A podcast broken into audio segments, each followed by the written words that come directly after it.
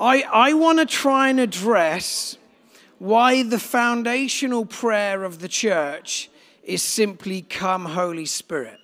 Why every single Sunday do we create space to say, Come, Holy Spirit? The church was birthed at Pentecost, which means the foundational prayer of the church is Come, Holy Spirit. Let me start with the story.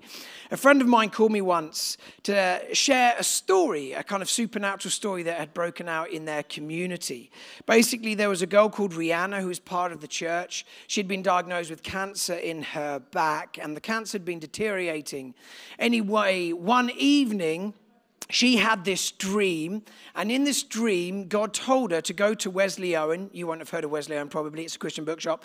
Um, go to Wesley Owen to buy a Bible um, in the front page of the Bible to write the name James B., to wrap up the Bible as a present, and to carry it around in her bag until she was prompted to give it to someone. That was the dream. So Rihanna phoned up my friend, one of the pastors of the church, and said, I had this crazy dream, but the level of detail was nuts. And I'm wondering, like, what to do with it. So my pastor friend basically said, Well, you got two options. Either the dream was a reflection of just having a couple of glasses of wine, maybe a bit too much cheese the night before, can't rule that out, but it might be be God. And if it's God, the best thing you can do is just like do everything you were commanded in the dream. So Rihanna was like, okay, I'm going to do it. So she went to Wesley Owen. It was still in business back then. She went and she bought the Bible. She purchased the Bible. Front page wrote James B, wrapped it up as a present, put it in her bag. And for the next few weeks, she was just carrying it around with her. So park that part of the story. Anyway, a few weeks later, um, she had a, a, meeting to, to go and see a specialist consultant to look at how the cancer had been deteriorating. She went with her doctor, Dr. Patel, and she was visiting this specialist consultant, Dr. Bradshaw. And they did a day of tests. And it, at the end of a day of tests, they sit down as a three. And Dr. Bradshaw says, Look, Rihanna, we've done the tests um, to check the advance of the cancer. Um, the, the results didn't make any sense, so we've done the tests again. We still don't understand understand the results, but the good news is, is there is no trace of cancer in your body. Now, Rihanna was very, very excited and very emotional, and she responds like, I can explain it to you. My church, we've been praying for healing. I believe God has healed me of this cancer. Now, at that point, Dr. Patel chips in. He's like, Brilliant! I'm a Christian too. We've been praying for people at our church and we've seen some healings. This is amazing. They're having a little moment together. Dr. Bradshaw chips in and says, I'm definitely not a Christian. Um, but a, a month or two ago, something like this happened where the cancer had gone and the response was the same. I think God's healed me. And I drove home that day and I basically said, God, I don't believe in you, but if this happens again, you've got my attention, right? Now, at that point, brainwave, Rihanna says to Dr. Bradshaw, Dr. Bradshaw, what's your first name? And he says, Yeah, my name's James, James Bradshaw. He says, I've got a present for you. Tells the story of the dream, pulls out the Bible. He opens it up, front page, it says James B. Now, that's a pretty incredible story. I was expecting a greater response than that one. there we go. That was the response I was hoping for. Now, if you were to place that story in the Gospels, you'd be like, yeah, it fits. Jesus was doing crazy signs and wonders left, right, and center, it would fit. If you were to put that story in the book of Acts, the story of the early church, you'd be like, yeah, it fits. Because Peter, Paul, the apostles, they were doing some crazy stuff, supernatural signs and wonders. If you were to place that story in your life or in my life, you would say it was out of the ordinary. That those stories are pretty rare.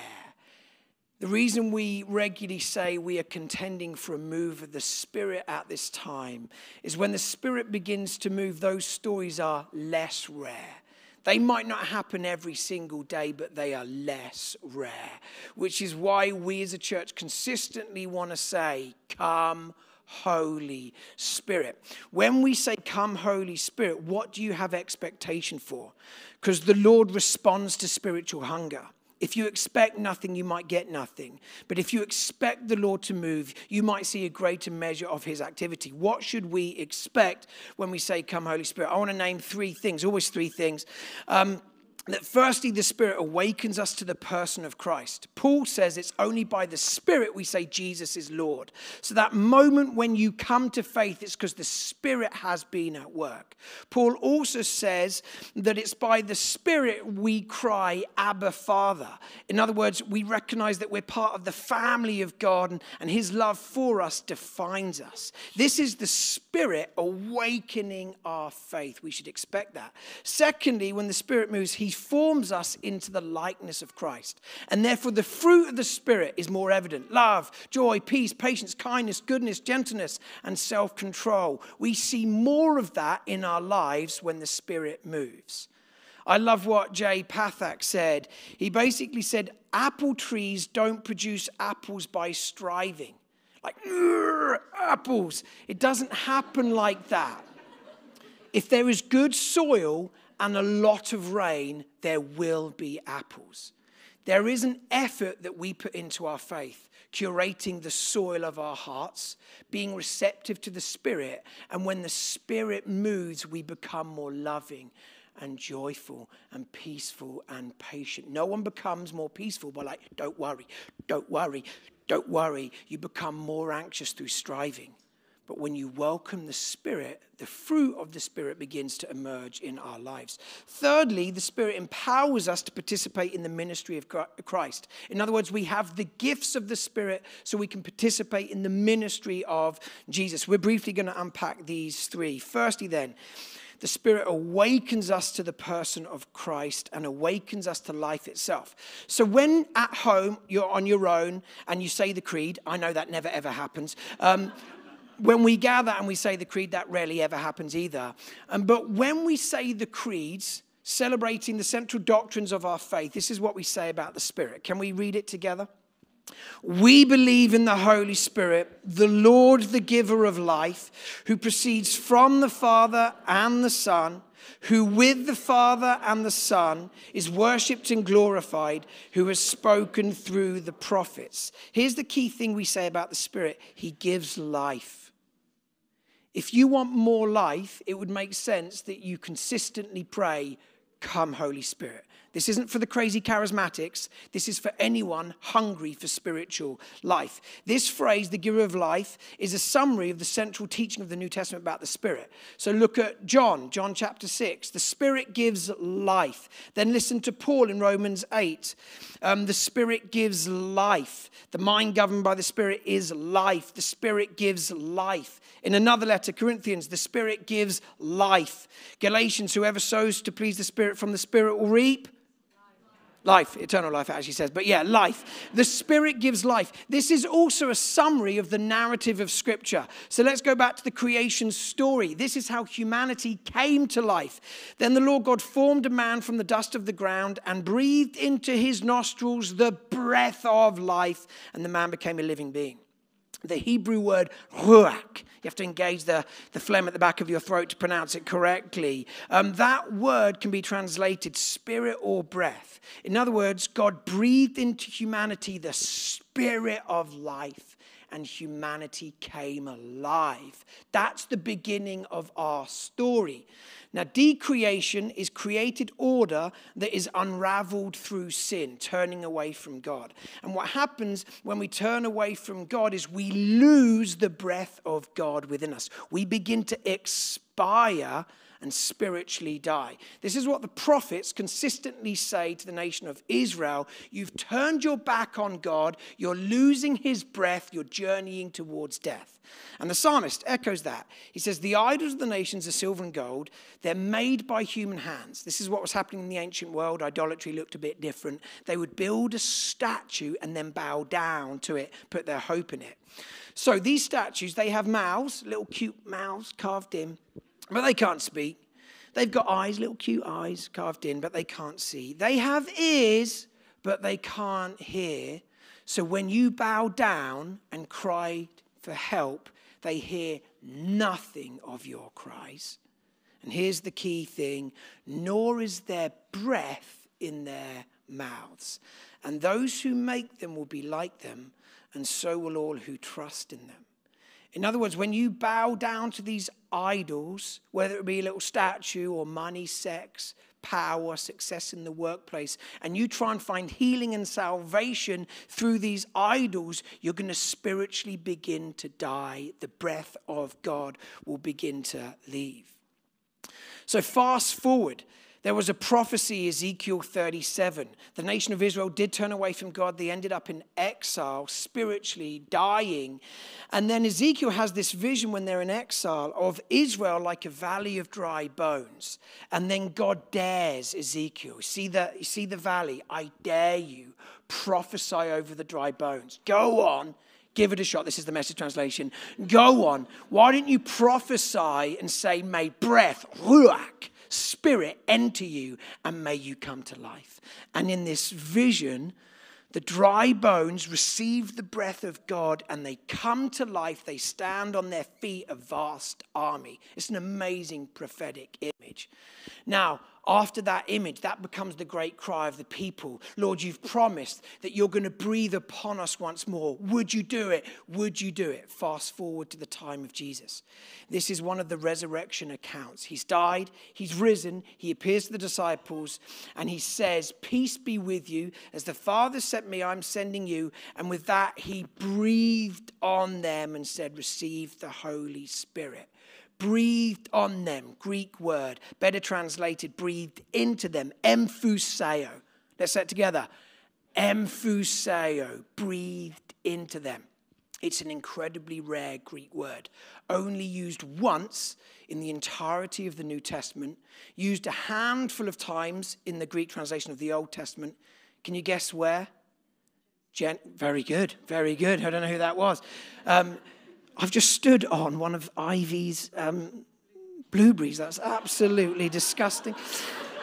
Never preaching bare feet. Genesis, emphuseo, God breathes into Adam and Eve. Ezekiel's another account as God emphuseo breathes into the dry bones, they come alive. And what's Jesus doing here?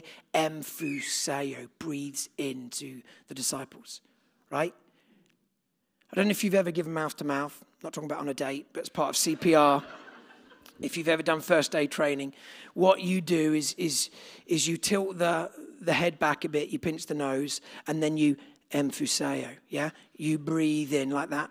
Um, you breathe in and then you pump on the chest and then you breathe in. What's happening in that moment? And the answer is that person is living off your breath until they can breathe for themselves. Now, my wife and my kids would basically say, There is no chance, Dad, anything living off your breath. You're more likely to kill someone than bring them back to life, particularly with your morning breath. Right? But that's essentially an image of what's happening. Is Jesus is breathing into his followers and saying, I want you to live off the breath of God, the Spirit of God. I want the Spirit of God coursing through your veins. And the same Spirit that animated and energized my ministry, I want it to animate and energize your life. What does that life look like? It looks like healing and liberation and transformation, restoration, redemption. That's why at Pentecost, as God emphuseo breathes into his people, all this stuff begins to break out. So he awakens us to the person of Christ, introduces us to the life of the Spirit, life in its fullness. Secondly, he forms us into the likeness of Jesus, and we begin to see the character of Christ multiplied in our beings. So listen to this text, John 14. This is part of a key passage of Jesus teaching about the Spirit. And he says, If you love me, keep my commands, and I'll ask the Father, he will give you another advocate to help you and be with you forever, the Spirit of truth. The world cannot accept him because it neither sees him nor knows him, but you know him, for he lives with you and will be in you. I will not leave you as orphans, I will come to you. I want to zoom in on a little phrase here, um, the language Jesus uses to talk about the Spirit. Greek word, or two words, allos parakletos. Very exciting. Allos parakletos. What does allos mean? Allos means another, another, right? There, there, are two Greek words for another.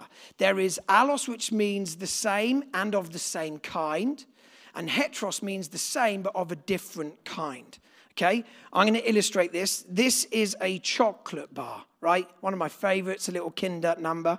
So that is a chocolate bar. Here is a heteros chocolate bar, another chocolate bar, but of a different kind. Who likes heteros chocolate bars? Yes, only one person. It is yours. Okay, so that was the first chocolate bar. Who likes an Allos chocolate bar? Another of the same kind. The guy right at the back does. Catches win matches. Round of applause. If you missed that on the live stream, a remarkable diving catch. It, it wasn't diving. And, and Benj, there you go. Okay, so allos means another of the same kind. This, this is Trinitarian theology, right? You got to imagine the first disciples, they're fierce monotheists. They believe in one God. And as they encounter Jesus, something's going on where, like, we're recognizing that the fullness of deity, the fullness of divinity is present to us in the person of Jesus. And you can see some of the disciples wrestling to articulate this seismic shift in their understanding. Paul says, He, Jesus, He's the image of the invisible God. He also says elsewhere that the fullness of deity lives in bodily form in Jesus. So suddenly, one God as Father, one God as Spirit, uh, as Son. And then Jesus says, I'm sending you an allos parakletos, another one just like me. And as the Spirit is poured out, they're like, now that the Spirit is with us, it's like the presence of Jesus is with us whilst he's bodily absent. And they begin to move towards Father, Son, Holy Spirit. Can you recognize the incredible shift that's taking place? Allos, one just like me. What about the word parakletos? The Greek word means to come alongside. To come alongside. In the Mediterranean, who's going on holiday this summer to the Mediterranean? No one? Okay, about four. Um, if you go out for a, a journey on a boat, and let's say your boat gets stranded at sea and you're screaming for help, what they will do is they'll send another boat to come alongside you, attach itself to your boat, and then bring your boat back to harbor, back to safety. That second boat is called the Parakletos, the boat that comes alongside to rescue. Right? Jesus said, I'm, I'm sending you an allos parakletos. What I was doing in my ministry, I was coming alongside those that needed rescue, like lepers and tax collectors and adulterers and those that were pushed to the margins of society. Jesus said, I'm going after those that actually need a doctor. I'm going to come alongside and I'm going to lead them to a wide open space, green pastures where there's still waters. That's what Jesus was doing. And he says, I'm going to send you another, an allos parakletos. The Spirit, when the Spirit moves, he will search for those that are hungry and hurting. He will come alongside, he will attach himself to you yourself and lead you towards safety and lead you towards salvation. That's why we say, Come, Holy Spirit, because we're hurting and we need rescue and we need salvation. Right? Such an important prayer. Come, Holy Spirit. I don't know if you've had counseling before. What is fairly regular in counseling is you'll hit a breakthrough moment with the therapist where the therapist begins to identify where the core wound is.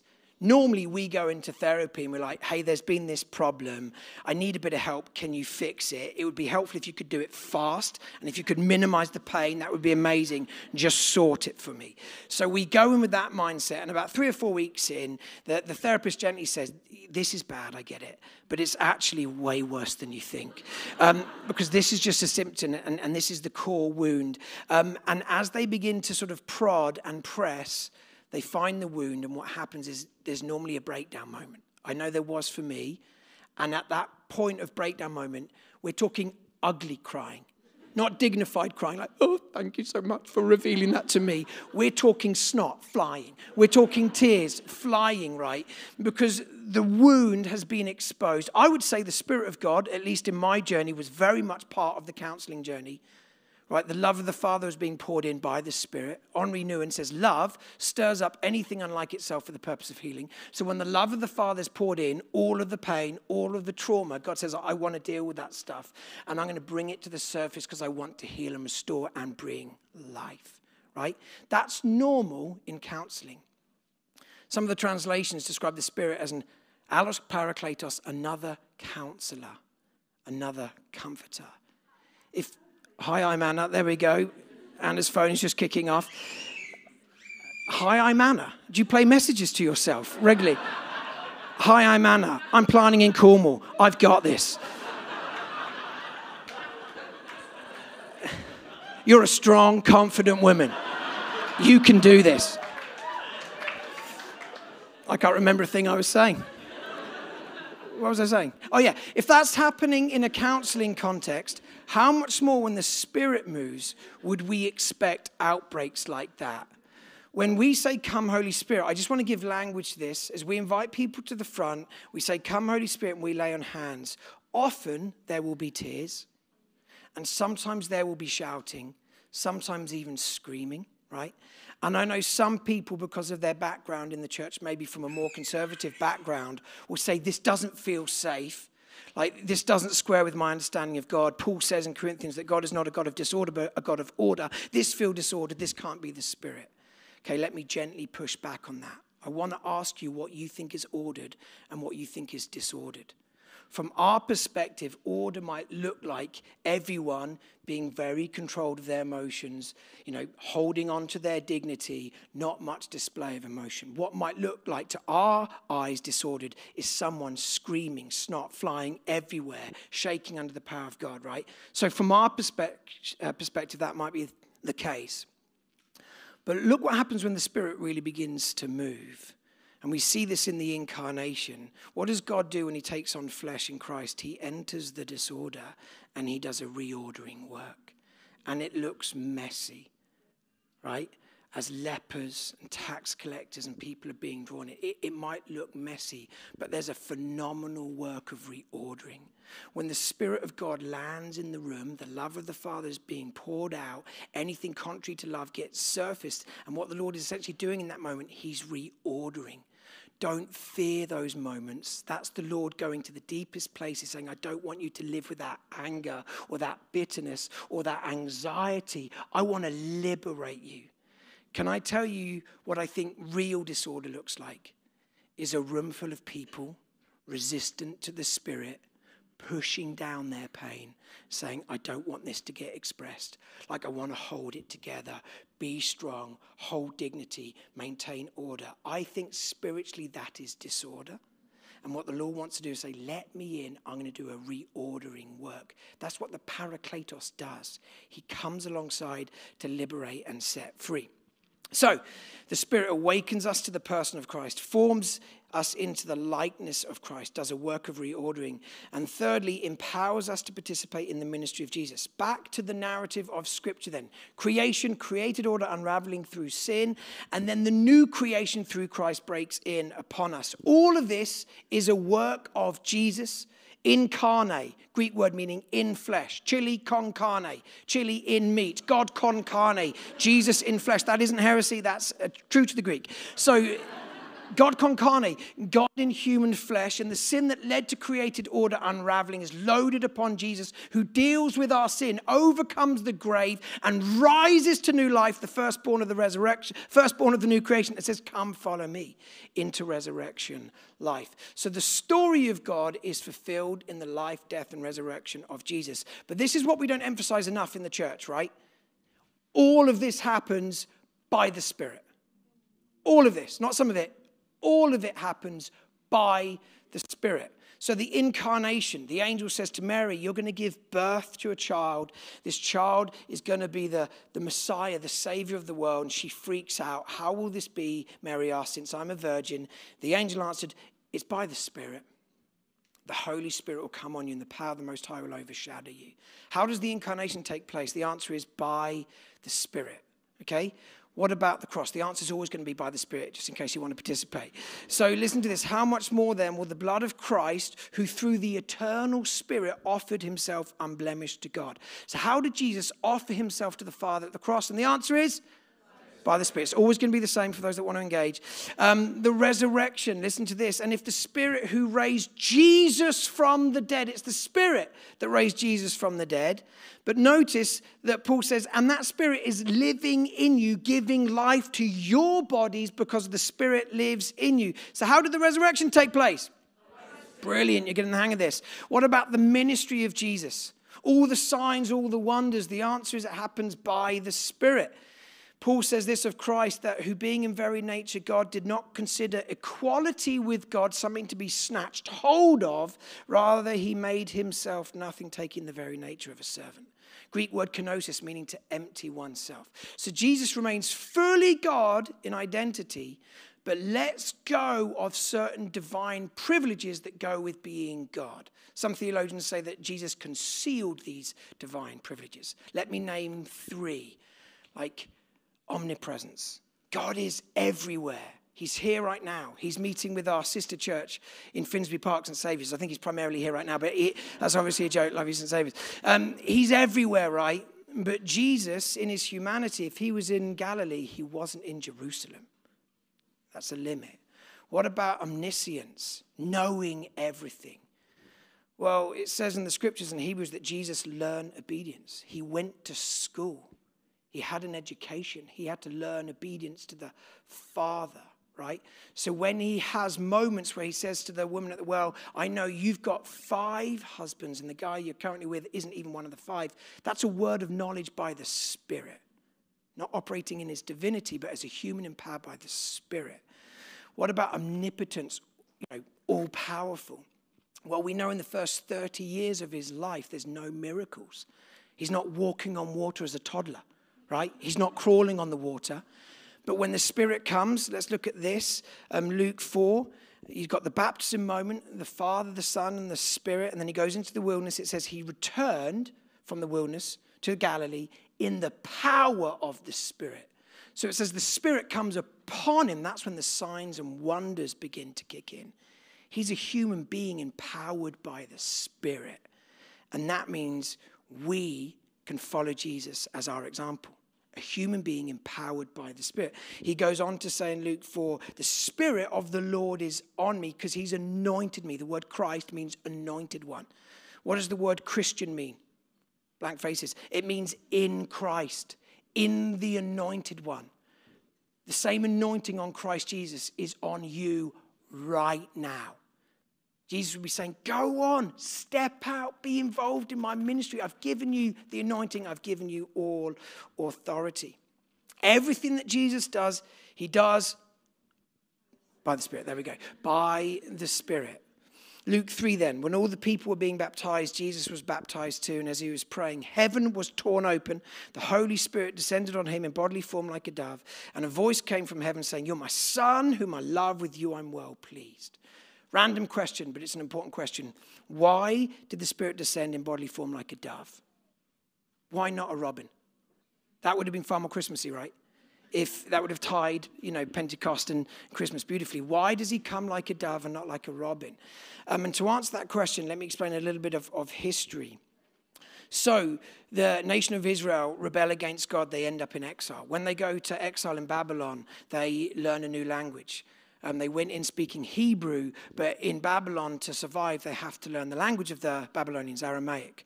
Now, after 70 years, they return to their land, but there's been a language change right? So when they return, the next generation speak Aramaic. And the rabbis, the teachers of the law basically said, we need to pass on our story, the Hebrew scriptures to the next generation. We need to translate the Hebrew scriptures into Aramaic. So they did that, and that translation was the Targum. And the Targum condensed some of the Old Testament, but it also expanded certain parts to illuminate key things in their story.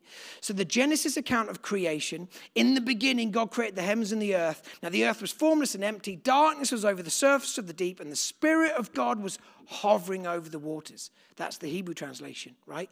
They come back with a new translation. Yeah? And this would have been the translation best known by Jesus and his contemporaries. And in the Targum, the Aramaic translation, one bit of detail is added. Look at the screen. It's going to be a breakthrough moment for everyone. The Spirit of God is hovering over the waters like a dove. So, in the first century, everyone knew the creation story God speaking, let there be light, and the Spirit hovering like a dove. So, for those with eyes to see at the baptism of Jesus, the Spirit fall in bodily form like a dove hovering over the waters. Everyone knew, oh my goodness, the new creation is being birthed through this guy. Jesus has anointed, pointed out this guy. He's going to bring about the new creation, recreation. How incredible is that? Jesus is being anointed by the Spirit for a ministry of recreation, and the Spirit of God wants to fall upon you. You are in Christ, in the anointed one. So the disciples, as Jesus teaches them in John 14 about him ascending to be with the Father and sending an allos parakletos, they were probably panicking. How are we going to continue the ministry of Jesus? Like the signs and the wonders. How are we going to do it? And Jesus answers, says, Very truly I tell you. In other words, I'm being really serious about this. Whoever believes in me, in other words, believes what I've been telling you about the Spirit, if you believe what I've been telling you about this allos parakletos, you will do the works I've been doing. In fact, you're going to do even greater things than these because I'm going to the Father. In other words, I've been operating in a very small geographical reason, uh, region, but when my spirit is poured out upon you, you're going to be sent to the ends of the earth, and, and you should expect signs and wonders to accompany the proclamation of the gospel. Like the deaf should start hearing and blind eyes should be opened. The lame should start walking. You should see the signs and the wonders of the kingdom of God.